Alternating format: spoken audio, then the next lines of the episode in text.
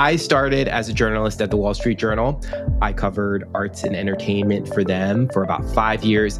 I went to my editor and was like, look, I really want to be spending more time in the video game beat. I want to spend more time writing about games the same way I'm writing about film and TV. And my editor, unfortunately, was like, I don't get this video games thing. And uh, like any disgruntled 20 something, I left and I started a Kickstarter project for a independent video game magazine.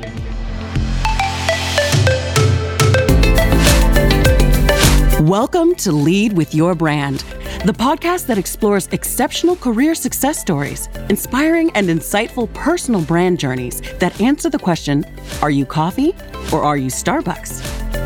Fascinating conversations with leaders about their career breakthroughs from entertainment, tech, media, and more. You'll learn how they've turned up the volume on their brand to unlock success. Firsthand, uncensored, and real, as told by people who've been there. And plenty of inspiration and practical tools to help you lead with your brand every day as you drive towards your next career breakthrough. And now, here's your host, personal branding expert, diversity advocate, and keynote speaker, Jason Patria. Hey everybody, Jason Patria here, and you are listening to the Lead with Your Brand podcast, which is the podcast for folks just like you who are looking to turn up the volume, show your value, and lead with your brand to your next career breakthrough. We have an amazing show for you today. I am thrilled to have our guest, Jamin Warren, the founder and CEO at Twofivesix. But before we get to Jamin, I want to talk a little little bit about a question I have been asked. People have been asking me, hey, what do I need to do to do a rebrand? I want to do a rebrand. I want to change up who I am. Now, I know that we throw that term rebranding around all of the time, but I want to be clear. If you are doing a true rebrand, it is almost like you are completely blowing up everything and starting from scratch. I don't think that that's what you want to do in your career. Rather, I think what you want to do is do a brand refresh. Most great brands have done multiple brand refreshes throughout the year.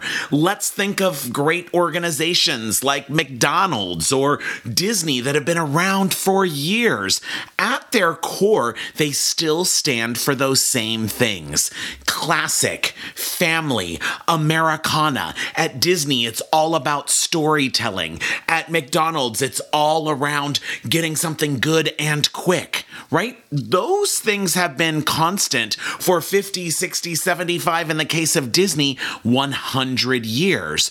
But they have refreshed the brand so that the look and feel and the context of their core brand DNA applies in today's world with today's audience. Now, I just got back from Las Vegas. In fact, I've been in Las Vegas a couple of times this month. I just saw my fabulous friend, the comedian Jen Kober, filming her Netflix special at the MGM Grand. And a couple of weeks ago, I was speaking at the Conrad at Resorts World, keynoting for the Hilton Grand Vacations Resort Leadership Summit. Now, I have been through Vegas many times as someone that grew up on the West Coast. But what always strikes me about Vegas is that it's always on brand, but it is always current for the time. Now, people might say, hey, you know, Las Vegas is constantly reinventing itself.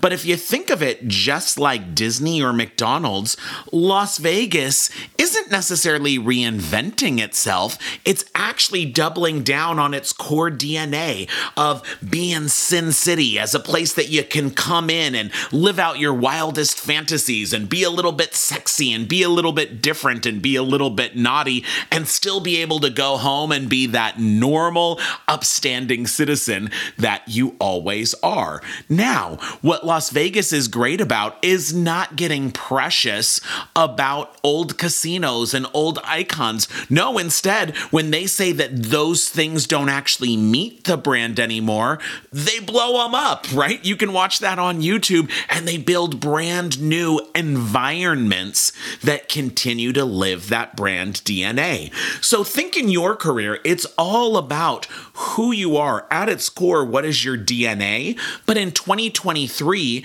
and potentially right now in some of these difficult or uncertain times in our economy, that's definitely impacting your senior leaders and probably you every single day. How does your core DNA, that value, those things you stand for, how do they need to show up today in order to be relevant? Well, I am super excited about our guest today. It is Jamin Warren, the founder and CEO at Twofivesix. Now, Twofivesix is a strategic consultancy that helps brands engage in the world of gaming. His work helps companies reach the right gaming audience on the right platform with the right message. He also served as an advisor for the Museum of Modern Art's design department, acted as a cluster chair for the gaming category for the Webbys and hosted Game Show for PBS Digital Studios. Prior to founding Twofivesix, Jamin covered arts and entertainment for the Wall Street Journal. We'll be back in just a few moments with Jamin Warren, the founder and CEO at Twofivesix. For over 25 years, Jason has coached, trained, and developed thousands of leaders and executives, helping them achieve their next career breakthrough. He's a featured speaker at global conferences and companies to help everyone bring their best authentic self to work, show their value, and lead with their brand every day. Get more tips and tools at leadwithyourbrand.com.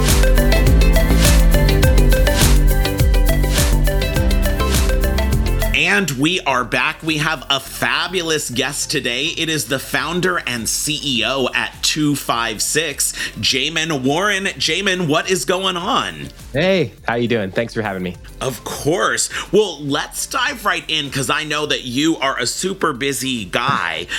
when you first meet people, how do you introduce who you are and what it is that you do? Sure. My name is Jamin Warren. Uh, I'm a former journalist that now runs a strategic consultancy called Twofivesix. We help brands reach uh, reach gamers. Pretty straightforward.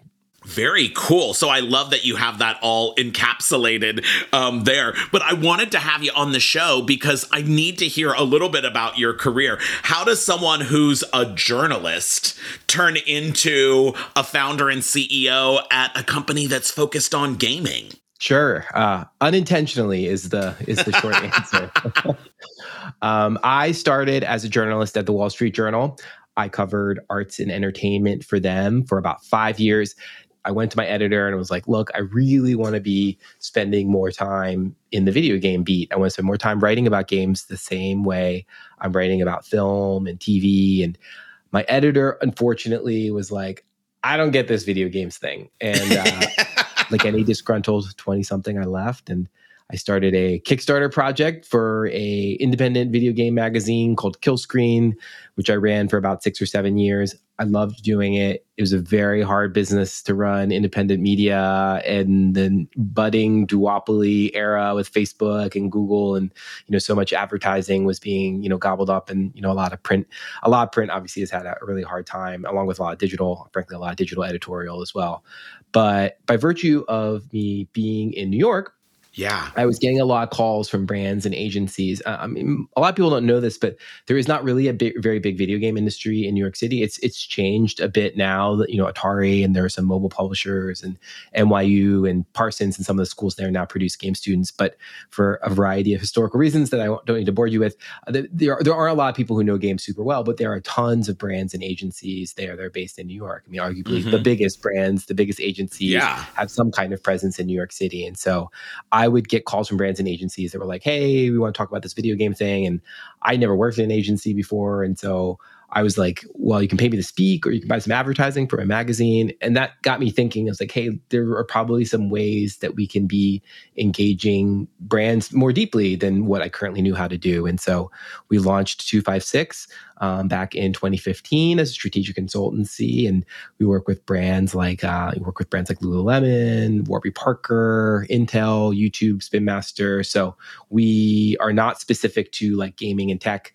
Uh, we really try to work with any brand that sees interest in games, and we could talk a little bit more about that. But uh, um, that's what set me on this path right now. So we're we're a remote team. I'm based in Los Angeles, but it was a you know the through line has always been you know games at some level, games and media, and games and storytelling. You know, as I think a lot of folks on the brand and advertising side, either you know a lot of them went to J school or you know wrote for their student newspaper, or it, it's not an uncommon skill set. But that was how I made my way to my specific niche, my specific my specific focus in the you know the wide world of advertising and marketing. Yeah. And now, Jamin, tell me, a lot of people, like, you know, don't necessarily love their job, but here you are sitting at like the Wall Street Journal, right? Like, this isn't like yeah. a podunk, you know, uh, local news organization. Like, what was that tipping point for you that was like, I got to go do something else and I'm willing to actually leave a great job and like start a Kickstarter campaign? Oh man, you know the person I am today would probably have a different conversation with the person, the, the, person then. Um, the great part about being young, right? Yeah, yeah, no, hundred percent. I think a big piece of it for me was feeling it was. I think it was two things. I mean, one is when you're young, you don't have a lot of responsibilities, and so the risks are pretty small, right? So you can yeah. leave. And you know, I had a feeling that like if this didn't work out, then I could go do something. I could go do something else. Um, the other part of it was being realistic and I, I, think i understand this now i didn't understand this at the time but being realistic about the degrees to which your current and I, I, tell young people this all the time there there's there's only so much your current job can accommodate your particular needs and interests and mm. so you can mm. either change what you want or you can change jobs or change careers but you know i sort of think about there's you know these these these you know legs on a stool where you're thinking about like what you like to do what yeah. you can get compensated for and then what you're good at and yeah. um, your job may satisfy two of those things but maybe not the third and so you have to make some make some some key decisions there and i think for me it was really important it has been historically really important that i am intellectually engaged like in the work that i'm doing and that's the most important thing to me. And i would say as a secondary thing. Autonomy is the second big thing. I really like being able i'd much rather be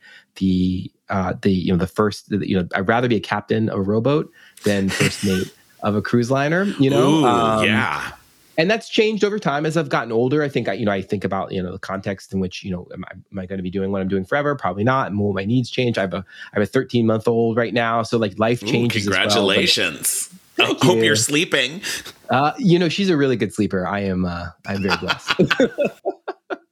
um, and uh, but yeah, those are the things that I think for me it was a bit of naivete, um, a lot of naivete, but I think some realism as well. It's like, well, what I really want to be doing is this because I, I, was at the paper. I really wanted to write about culture, and um, the journal does not do a ton of culture stuff. A lot of people who were working mm. with me were using that as a stepping stone. Like the people I came in with are like you know the guy who broke the latest interest rate uh, increase at the yeah. Fed. Like that's you know he was like, using yeah. the culture section, but he wanted to be doing something else. So I think it's a mixture of those two things, mid assessment, like how much is how much of what I want to do is going to be met at this particular organization, and also like to what degree am I, you know, how much am I constrained by my my current conditions? So um, it is it is it is a difficult choice, but it, I'd say those would be the two big drivers for me in terms of jumping jumping yeah. and trying something on my own. And I love that you kind of talk about that three legged stool, right? Of like, what are you really good at? What do you love to do? But then there's like, what's the need? Like, who's willing to pay you, pay yeah. you for that? Now, tell me, when you were a kid, what did you want to be when you grew up? I thought I wanted to be a marine biologist. I thought Ooh. that was what I wanted to do. And um, I, uh, when I went to college, I, I really thought I was going to do be a, but then there was like a biochemical engineer. I always thought myself as a math and sciences person. And then I went to college and I met people who are actual math and science people and realized like, no, no, no. You're like, oh, they're really smart. yeah, yeah. I failed my freshman year math class. I was like, I'm not like, I, I, you know, I'm like good enough. You know, I can, I can do, I, you know, I do our books and all that stuff. I, I mean, I'm good enough with like, you know, operational finance and those types of things. But yeah, I just, I met people who are like, oh, you're wired differently um, and ended up studying um, it was called social studies, but really I was interested in pop culture. And I think as someone who had been interested in music and whatnot. But yeah, I thought always thought of myself as a kid, I thought I was going to be like a math and science person. And that turned out to not be the case. Exactly. And and now you work with amazing brands and connecting them to the gaming world. So so talk to me a little bit about your work at Twofivesix because sure. you know, having spent time in the gaming space, right, with, you know, folks over at like Riot and EA and and all of those things, it's always shocking to me that gaming is actually so huge but then there's like kind of this whole mainstream world that's like oh yeah gaming it's this kind of side thing yeah. and it feels like that's kind of the void that you're you're helping fill so talk to us a little bit about like what is it that everyone should know about gaming and what are some of the cool things you all are working on yeah, absolutely. I, I think you hit the nail on the head. I, you know, I had a friend, uh, my friend Ngai, described the video games space. He's at he's at Microsoft, and he was like, you know, video games are it's the world's biggest cottage industry. You know, it's like everyone's familiar, everyone's familiar with the output, right? People can name their favorite video game, but it's unlikely that they know someone who works in the industry. There are only, you know, about 250,000, 300,000 people in the United States who professionally work in games. Um, you know, that number has grown over time, but there is definitely compared to film, for example, where you have like 20, you know, basically 20 million people who touch the film industry in, in, in some shape or capacity, right? And so it's just it's just a degree in industry. It's significantly it's significantly smaller, but it has this outsized commercial this outside commercial impact. And so yeah, we sit at that intersection where we are not technically in the games industry, right? But we are adjacent to it. We have hmm. connections mm. there. We talk to people in the game space all the time. Um, but our you know our end clients are often brands that are interested in doing something in games for you know usually for the first time it's there's some sense of fomo something they've seen like i really want to be doing something in gaming and they're not really sure, you know, ultimately like who, you know, who they want to, to call to help them out. So some of the work that we do for Intel, for example, is, you know, research and then, you know, content strategy for them, helping them think about, hey, how can we be the number one, you know, how can we make sure that we are top of mind for gamers when they want to build a PC, for example, or if they're looking to upgrade their PC or they're looking to purchase a, you know, it could be a, a work machine, but they're looking to play games on it. So we're helping them think about about like strategy and execution what are the things that they should be saying to audience what messages are going to resonate there and then ultimately what kind of content and how can that go out to you know the channels that they have access to whether that's things like social or you know, whether it's owned content on their own website um, or it's you know it's working with uh, you know a brand like Warby Parker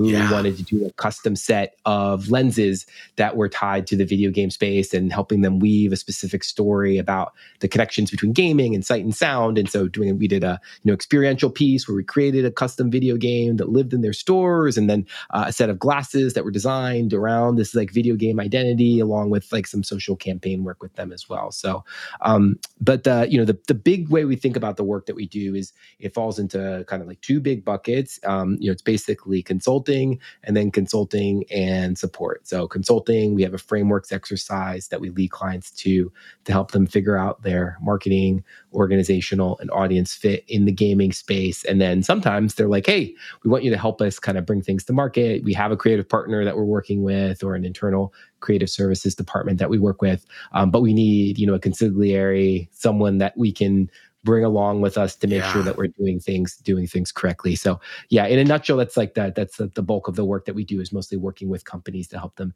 be their best selves in the worlds of games because it's um it's really hard. And um it's really difficult to be an expert uh, at anything. And gaming is definitely one of these spaces that's so big you really often if you if you don't have that internal literacy it's it makes a lot of sense to bring somebody in from the from the outside.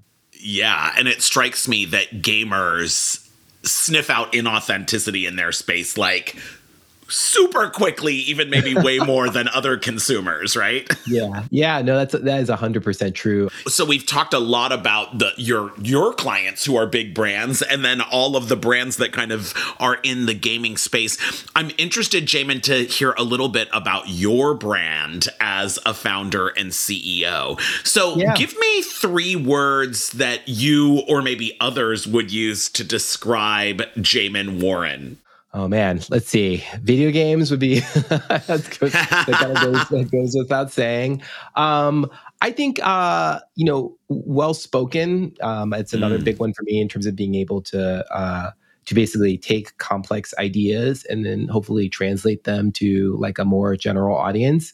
Um, and then maybe the last one I hope is approachable. I mean, some of that's my experience as a journalist, and some of that's my experience running a company. Is that you know you you can tell people that your door is always open, but you have to exhibit that. So helping people in a way if people come to me with questions they have a question you know i almost always try to my door is open for people inside the company or outside of the company hopefully they can come with me come to me with like questions so i think those would be those the three things video games which goes without saying well spoken and approachable I, I, hope I hope that that would be my my personal brand. Cross your fingers, right? But yeah, I love I I that it's really like one speaks to like right your knowledge, technical expertise in in gaming, and then the other two are really all about how you interact as sort of this translator, right? In terms of being well spoken, but also for so many people games isn't approachable right and and yeah. that you are approachable but you also like kind of open that door uh, for folks to enter a world that seems kind of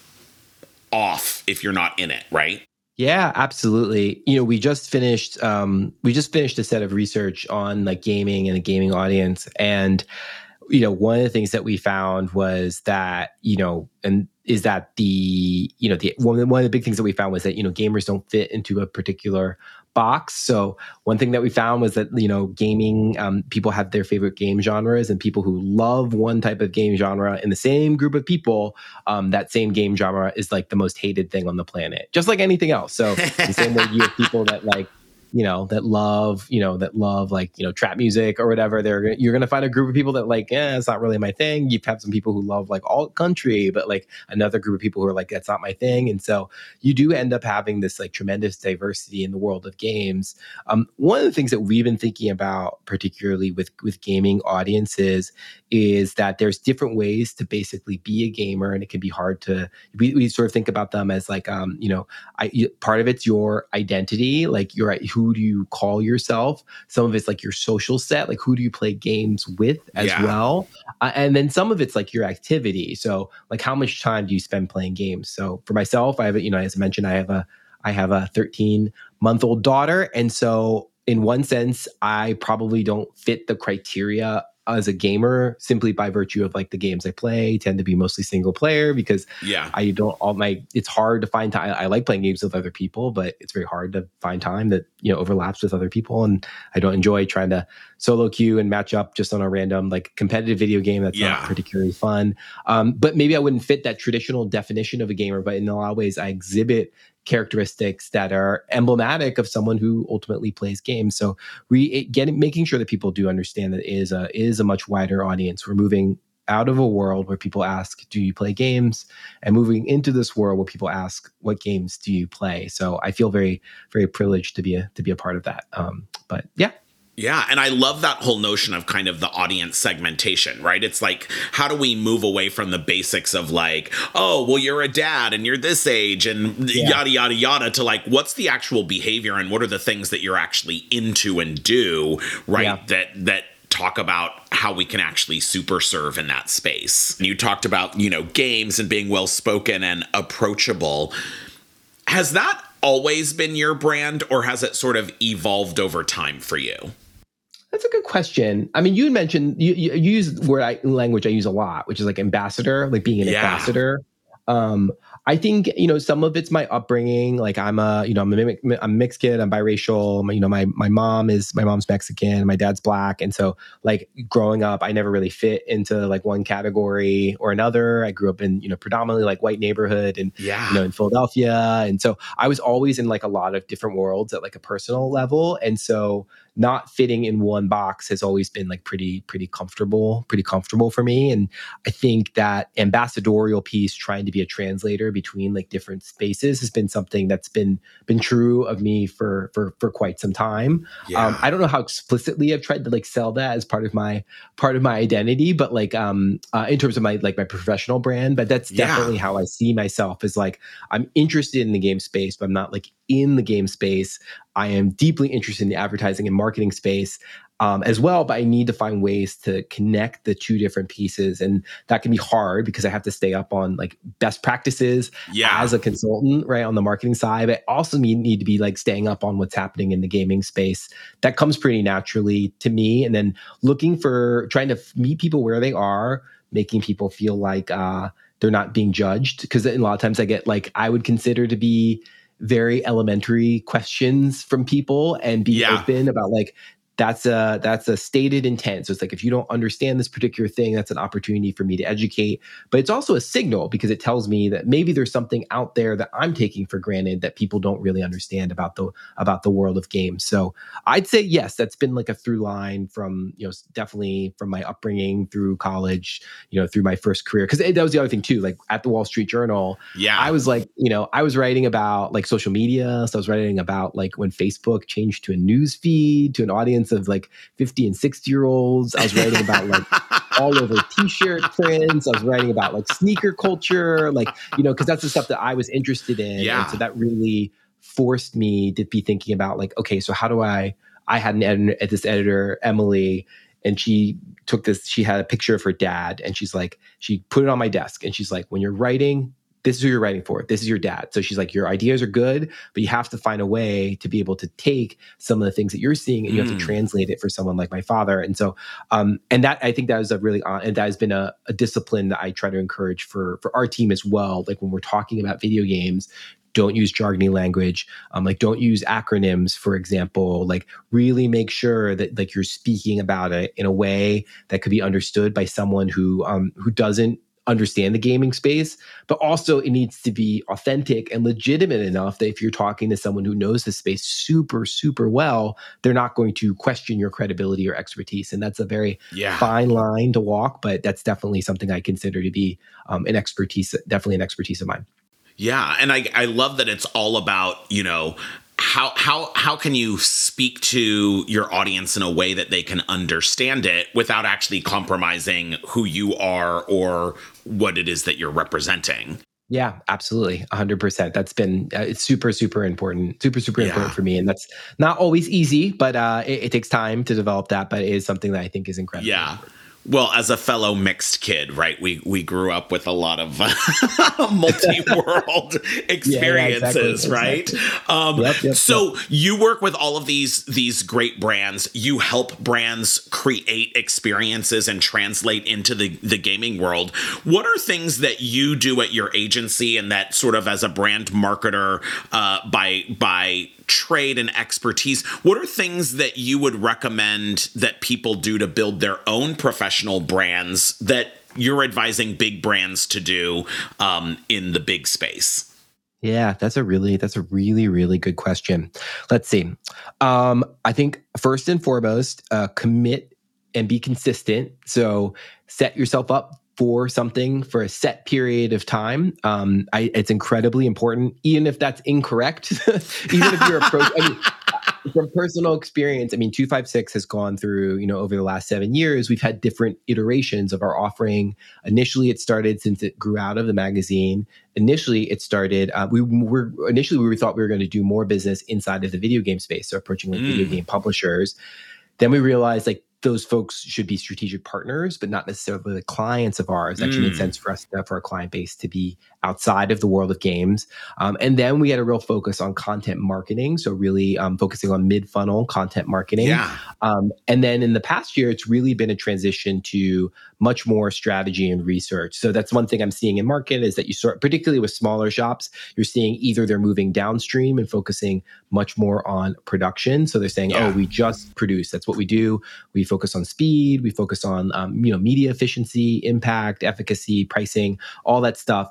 Or you're seeing people move upstream they're saying like oh our value is going to be at the strategic level. We don't do implementation idea and that so that's been a transition for us as well. So i'd say that's been uh, one thing that you should be thinking about for your you know basically for your for your brand as well is that it will go through seasons. It's okay to change that but do make yeah. sure that you're committing to it for you know at least a year or two. And then if it's not working it's not permanent but if you keep changing it every like three to four months it's it can be very hard a lot of it a lot of times your brand is going to be about like what you say what you say no to um, i'd yeah. say the second big piece is regardless of who your audience is. So, if it's your personal brand and you're looking to impress an employer, um, or you are a brand in a particular space, could be DEC, uh, make sure that you're in constant communication, like with your with your audience. So, if that's your peers, that can be great. Um, it should not be like an abstraction. It should your um, your work, your brand should come from actual conversations that you're having with actual people. Um, yeah. We are we have the benefit of being able to talk to clients, but I have you know I've learned so much from people that I haven't done business with. Maybe I tried to get business from them. They said no, but I learned a lot about that experience. I'm listening to what our potential clients want. And that's what led some of those shifts before. So those would be the two big things that I would say that, that we offer to, you know, we offer to clients. We tell them consistency is super important and research is like super, super important. I think it's absolutely applicable to, to anybody who's looking to grow their own personal brand or a professional brand, eh, eh, you know, for, for themselves or for, for a larger company. Yes. And I love that that you said so much of your brand is what you say no to. So what yeah. are some things that over over your career you've said no to because they were off brand for Jamin? Or off brand for Twofivesix? Yeah, that's a really good question. I mean, one recently one has been like the metaverse. yeah. Everyone's saying no to that. I know, I know. And there was um, you know, last year that was uh and it, what's funny is like I've been through with gaming a couple different iterations of some of the discourse I saw around the metaverse. Um, starting with you know when Second Life was was really big. Second Life is still very much yeah. a going concern, but you know this is 15 years ago the discourse was like, oh, everything's moving inside of Second Life. Virtual worlds is what we should be focused on. Or when Farmville was really big on Facebook, then it was uh, yeah. uh, then it was gamification, right? And so all of a sudden you have these brands interested. We want to gamify this, gamify that. Um, then you had esports, for example. It's like, oh, the future of you know how people interact is esports. And then more recently with the metaverse, and the through line with all those has been has always for me has always been video games. Um, I found that like I felt like with the the the the way that people were talking about the metaverse um, aside from like i think some of the more practical challenges of like you know what's the pricing for headset? Is there content on it? Et cetera et cetera. I felt like it just it was ignoring the actual elephant in the room which is that like the most popular metaverse spaces are you know basically video game spaces. So that's been one big one where the last year i've been like ah metaverse stuff is not it's not really something that i've been interested in well, a couple of quick questions to close us out. So, Jamin, we've been talking a little bit about your brand and the Twofivesix brand. What is your favorite brand as a consumer? What can't you live without? What are you obsessed with? Yeah, that is a that is a really really good question. Um, I love Sonos. Um, ah, I've been a huge yeah. Sonos fan. Um, I think as a company is such a great example of a company that stayed incredibly focused on um, basically on smart on, on, speakers and speaker design. You could see a world where sonos is like making watches you know smart watches or tvs and like all of these other things. And they've been um, really really focused on just making like high end premium smart speakers that work well in a connected home. And um, i have several of them throughout my home. The experience has always been super good um, the design language of Sonos fits. It's another thing. I, you know, I'm talking to like my wife about getting like new electronic equipment. just the fact that they're like, you know what? There's going to be some people who just want like a black box, and like that's okay with them. And there's some people who want something that's going to fit in with their decor. And uh, you know, at the price point for Sonos, it's more expensive than you know maybe some yeah. other speakers that are out there. But I think they've they've really held you like a very clear sense of who they are as a company they make really great products and i love the design. So i, I just i'm a huge i'm a huge huge fan of um, the dis, basically the product discipline for sonos because um, there is so much pressure to be like doing a bit of everything and they would have been making you know if they hadn't been committed just to speaker stuff they would have been doing this and then doing that. Like they don't make headphones they, they, they really only make they really only make you know, speaker you know basically speaker equipment. Yeah. so I, I, really appreciate that product discipline for them. Um, so that's a big. A big they fan. are committed, right? As yeah. as as you gave in your advice. Now, uh, if you were a type of car, Jamin, what type of car would you be and why? You know, growing up in high school, I always wanted a like a, a Saab, like a '90s Saab. I don't I don't know enough about cars to name a specific model. Um, I always loved Saab hatchbacks. I, I just think that they're just a, such a very straight, like it's such a interesting design and uh, that wedge design. Um, you know, it's kind of the, it Saab's like kind of like a funny brand because it's like sort of luxury, but it's like not really luxury. It's like you know you don't know a ton of people who are driving Saabs, but that's one where like a '90s Saab hatchback would be uh yeah that would be my my go to go to. And and why why are you like that '90s Saab?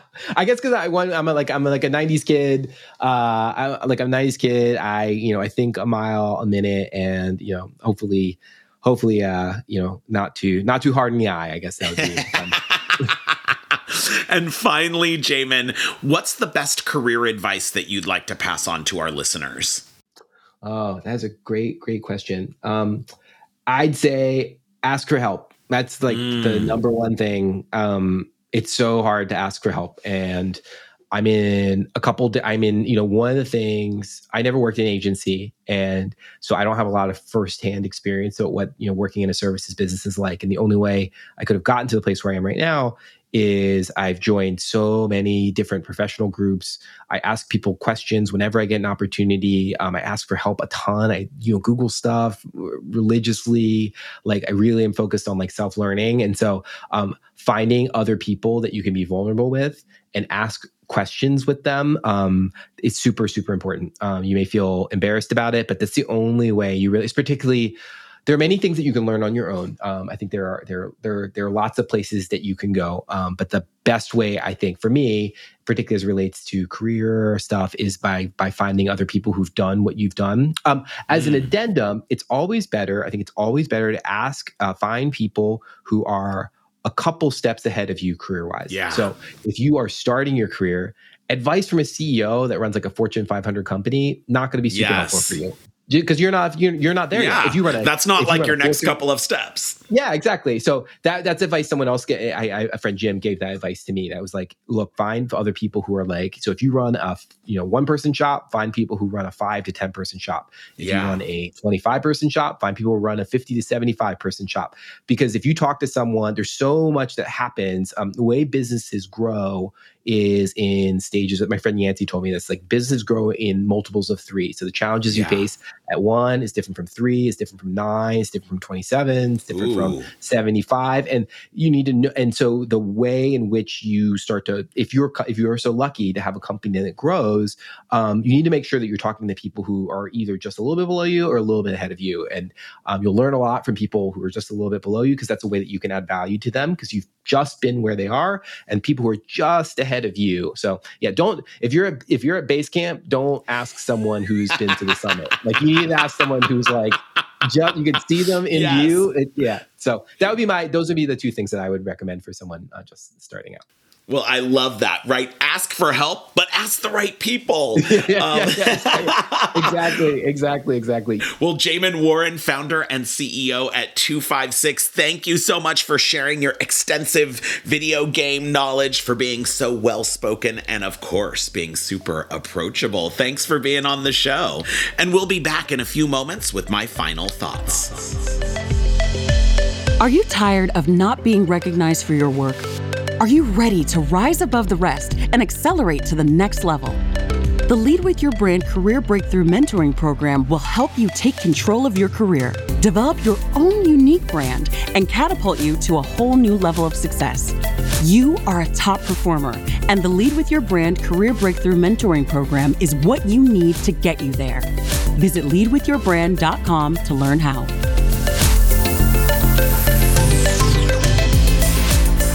Wow, I just loved my conversation with Jamin Warren. You know, he had so much great information and so many great insights. But the thing that really stood out to me about Jamin was the whole notion of knowing how to make the right choices and the right trade offs when it comes to your career. You know, it blows my mind when you hear someone that has this amazing job. I mean, he was working at the Wall Street Journal, but he realized when he really assessed where he was, while his skills were being put to use, and potentially he was filling the needs of readers, although it might not have been their primary needs he really didn't have a passion for everything that the Wall Street Journal really covered. And so, what he decided to do was change things up. And as a founder, he actually looked for the trifecta of all of those great skills, all of his passions, and where there was a market need where people were willing to pay him. Now, that's really the magic. And I know that we talk about this all of the time as kind of the crux of career breakthroughs. But my challenge to you, especially during these times, is to sit down and I want you to draw a Venn diagram with those three circles. And I want you to write talents in the middle of one and passions in the middle of the other. And then I want you to put industry or market needs in the other. I want you to sit down and list out and be really clear right now, today, what are your towering strengths? What are those three to five huge skills? Skill sets that you are able to do, those knowledge sets that you have that are significantly above other people. Then I want you to spend some time in that passion circle and really say, what gets me out of bed in the morning, right? Now, it may relate to some of those skills, but it may not, right? It could be things like you love to help people or you love providing service, but it could also be like you love spending time with your family or you love traveling the world or you love great food, right? Put down those passions you have. And then I want you to hit the pause button and look outside of you right here, right now, with everything that's going on in the marketplace, what does the market need right now? What is needed in your industry right now, at your company, in your division, in your department? What is keeping your leaders up at night? What are those big problems that they are looking to solve? Once you can do an inventory of all of three of those things, you can take a look at hey, maybe there is an opportunity to find that perfect role that's sitting right in the center. Or you may choose to make some choices and trade offs and do something as a stretch role because you're really passionate about something and there's a need for it, but maybe you don't necessarily have all of the skills there. Or maybe you're going to do something that you're not passionate about in the short term because you have those outstanding strengths that your business, your company, or your industry needs right now. Well, that's our show for you today. If you loved what you heard, make sure that you are following us on iTunes or wherever you get your podcasts, and we'll deliver a brand new show every single Tuesday. Now, check me out on social media. I'm at Jason Patria on all platforms, and I love to connect on LinkedIn, answer questions, and hey, if you've got a great question that you want me to address on the show, just shoot me a message there. And finally, in your career, don't be that boring old commodity like coffee, make sure you are a super premium brand like Starbucks. You've been listening to Lead with Your Brand, the podcast that explores and uncovers exceptional career success stories and inspiring personal brand journeys with your host, personal branding expert, diversity advocate, and keynote speaker, Jason Patria. Remember to subscribe on iTunes or wherever you get your podcasts. Visit us at leadwithyourbrand.com.